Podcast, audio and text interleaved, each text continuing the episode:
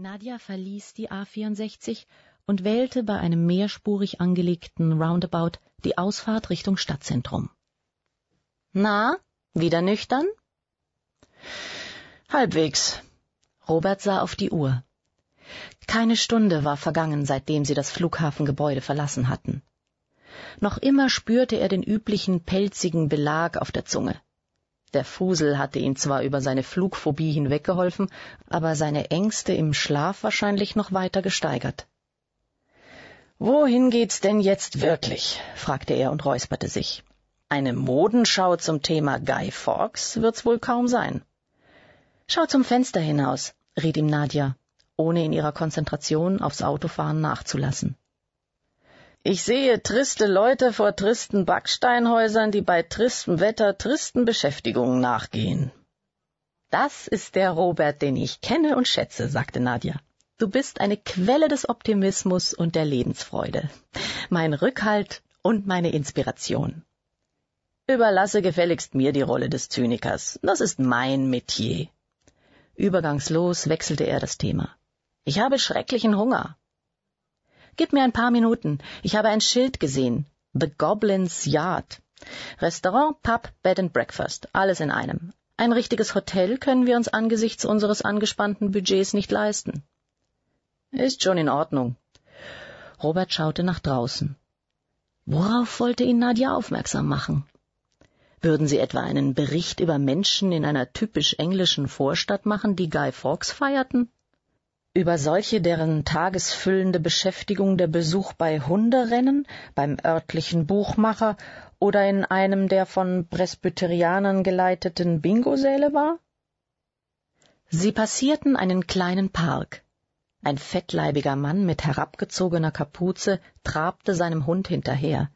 Fast wäre er in eine Laterne gelaufen, als er eine dunkelhaarige Schönheit in kurzem Schottenröckchen und High Heels passierte, deren Haar trotz des Unwetters wundersamerweise in der passenden Form blieb.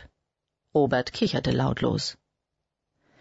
Sofern Nadja und er das miese petrig machende Wetter der englischen Midlands in Wort und Bild festhalten sollten, bräuchte er all sein Können, um mit Grauschleiern, Weichzeichnern und intensiver digitaler Nachbearbeitung Schönheit aus dieser banalen Umgebung zu zaubern. Historische Bauten kamen in Sicht eine Kirche durch einen breiten Grünstreifen von der Straße getrennt. Eine Reihe im Wind knatternder Fahnen, blau und weiß gestreift, versperrte ihm fast zur Gänze die Sicht. Die ganze Stadt ist mit Werbung zugepflastert, sagte er. Springwater, Bottled Pleasure, las er. Hast du schon mal davon gehört? Nein, scheint so etwas wie ein neuartiges Alkopop zu sein, antwortete Nadja knapp. Also schön. Würdest du mir bitte endlich sagen, was wir hier suchen? Ich bin zu dumm, um deine Hinweise zu kapieren. Du siehst den Wald vor lauter Bäumen nicht. Schau einmal, welches Ereignis von diesem Springwater-Zeugs gesponsert wird. Wieder bogen sie in einen Roundabout ein. Schwarze Cabs drängten sich rücksichtslos an ihnen vorbei. Ebenso grimmig dreinblickende Motorradkuriere. Die Verkehrsinsel, gut fünfzehn Meter im Durchmesser, war mit weiteren Werbebannern beladen. York, Hometown of Guy Fawkes, las Robert. Und Springwater, proud sponsor of the Guy Fawkes Festival. Du siehst aus, als hättest du ein Gespenst gesehen, sagte Nadja mit einem kurzen Seitenblick auf ihn. Ist, ist heute schon der fünfte November? Der vierte, antwortete sie und konzentrierte sich wieder auf den Verkehr. Morgen ist Guy Fawkes, dachte Robert. Der Tag, an dem sich alles änderte. Und hier feiern sie ihn auf Teufel komm raus.